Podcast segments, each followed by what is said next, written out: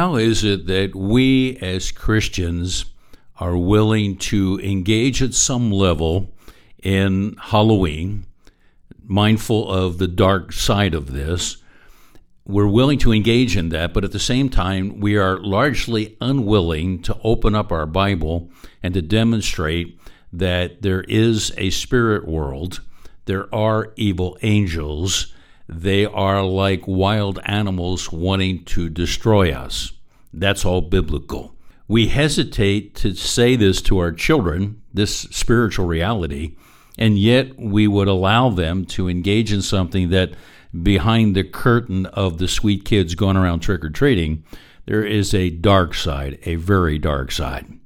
How is it that we don't teach a biblical view of our world, mindful of the spirit world, and yet we're willing to scare ourselves uh, over Halloween? There's a lot of questions that we as parents have to answer in our day because we can see the reality of the spirit world in terms of some of the things happening in our world. They're so bizarre, they're so strange, they're so out of keeping with biblical truth. Well, with that in mind, let me share with you a comment, a couple of comments, in fact, from Sue Bohlin of Probe Ministries. She's a very gifted Bible teacher, a wife, a mother, and I really appreciate her insights. In fact, she's got an interesting insight into Halloween relative to an Old Testament story. Here's uh, Sue Bohlin. There's nothing inherently wrong with dressing up in costumes. We have to be careful about what the costumes are, though. But there's nothing inherently wrong with dressing up in costumes or going door to door asking for candy um, I, I, it just cracks me up every time I read the story in Exodus of the children of Israel going door to door to their Egyptian neighbors right before they left Egypt, asking for gold and silver and other goodies. I mean, it was it was the world's first trick or treat. Although there was no trick involved, I mean, God gave them favor with literally going door to door, asking for you know, what do you want to give me as I'm leaving Egypt forever? I mean, it's just it, it cracks me up that no, there were no Snickers bars. There was gold and silver and things that God was going to use to build His tabernacle. Going door to door uh, is, you know, asking for candy not inherently bad. Uh, dressing up in, co- in costumes not inherently bad. It's all the other stuff that's a mess. So, um, to provide a safe alternative where those boundaries are in place, and like some churches do trunk or treat and and people open up the trunks of their car and they they put candy and gifts and stuff and that. And and so kids go from instead of house to house to go car to car. Some celebrate reformation day which is uh, about the same time. But what i love is taking advantage of the fact that that total strangers are coming to our door and knocking on our door asking for things. And what a great opportunity to give them the truth so, what we're talking about here is allowing ourselves at this time of the year to be a light to our neighbors, uh, our neighbors who show up at our door. And that's a great idea. This is an opportunity. Now, Sue went on to point out that there are organizations that actually provide some materials to help us to do this. And so we still have a little bit of time before Halloween. A couple of organizations that have uh, special materials for this time of the year.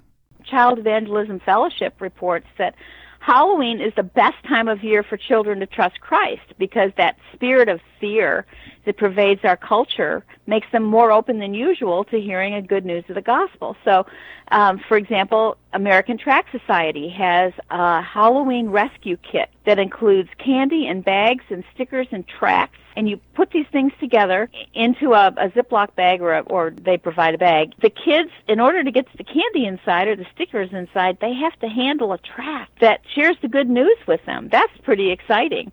Um, I've heard of others that say, look, don't don't skimp. Uh, as Christians, we shouldn't skimp. Go get the good stuff. I mean, the big candy bars, the Hershey bars or whatever, and tape the track to that. So it's not the cheapy stuff that nobody wants. Get the really good stuff, and then and then put a tract on it, um, so that there's more value to it, and it gets people to literally handle the tract. So that is that is a, a great opportunity to use the advantage we have of people coming to us. Others have pointed out that as parents come to the door or hang back, uh, when their kiddos come to the door, we can also have something for the parents. That's a great way to to redeem this holiday, the fact that people are coming to our door and we've got the answer to living forever and and avoiding hell. I, what an amazing opportunity. There are a lot of lessons we can be teaching our children this time of the year. And one of the most important lessons is that we do not embrace fear. But yet, Halloween, Halloween in many cases is all about fear. It's not just the trick or treating, but it's the haunted houses and all the things that would tend to disrupt the heart of a young person. Well, we don't want to invite that, and we want to stand boldly in terms of our, our confidence in the Lord Jesus Christ.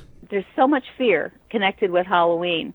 One of the things that we can do is use that as a teachable moment to remind them of what Jesus said about fear, where he said, Peace I leave with you, my peace I give to you. Not as the world gives, do I give to you. Don't let your heart be troubled, nor let it be fearful. That's John 14:27. And then he also said in John 16:33, "These things I have spoken to you so that in me you may have peace. In the world you have tribulation, but take courage, I have overcome the world." So we need to contrast the fear that is promulgated and glorified at Halloween and contrast that with what Jesus promises to us. We can have his peace. We don't have to be afraid. We don't have to go down that path that the world is beckoning us down. As Sue referenced fear, I thought of a family that their uh, preteen daughter was struggling with this pandemic and the COVID 19 uh, virus. She was so afraid of contracting it that wherever she would go, even alone, even outdoors, she would wear a mask. And this is what's happened to a lot of young people today.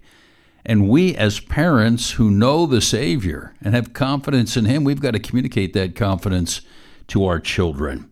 I appreciate Sue uh, very much. She's an outstanding teacher and in fact, she talked about her no no list, and uh, that's a good way to say it when you turn to Deuteronomy chapter 18. There's some heavy duty no's there.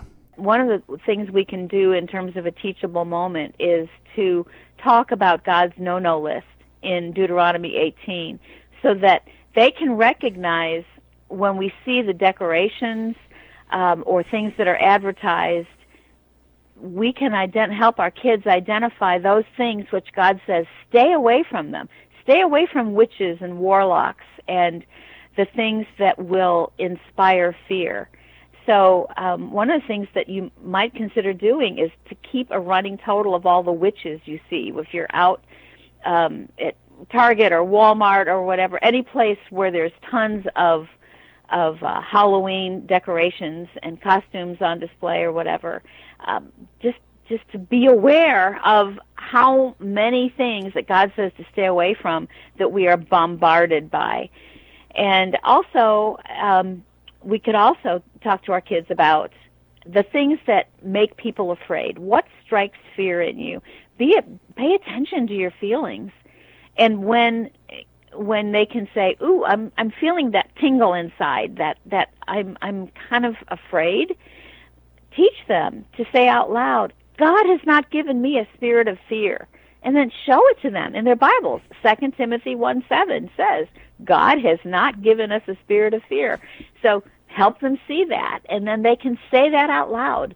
You know, I'm starting to feel that fear tingle, that uh oh feeling inside, but God has not given me a spirit of fear. And speaking that truth out, you know, we are we speak it out our mouth it goes into our ears and it goes down into our soul, and we remind ourselves of what is true. And as we remind ourselves of what is true, at the same time, we dig into the truth. We dig into the Word of God. We demonstrate that there is a supernatural battle going on in our world. And we're in the midst of this conflict. And we have a real enemy. This is a very dark time when it comes to Halloween. The darkness is oppressive, and that's a lesson in and of itself. Uh, John, I wouldn't even, I'm like you, I won't even go into the details of what I have heard from the horrific things that go on in the dark to glorify Satan on Halloween.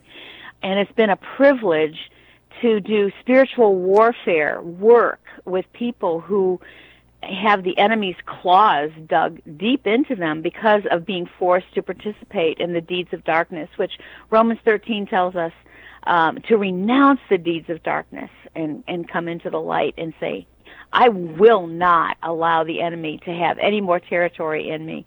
It's it's very true, John. Halloween is an incredibly dark, dark time, and um, the enemy it just delights in glorifying himself and uh, and increasing the amount of, of sin and horror and death and pain um, that is inflicted on people made in the image of God for whom Christ died.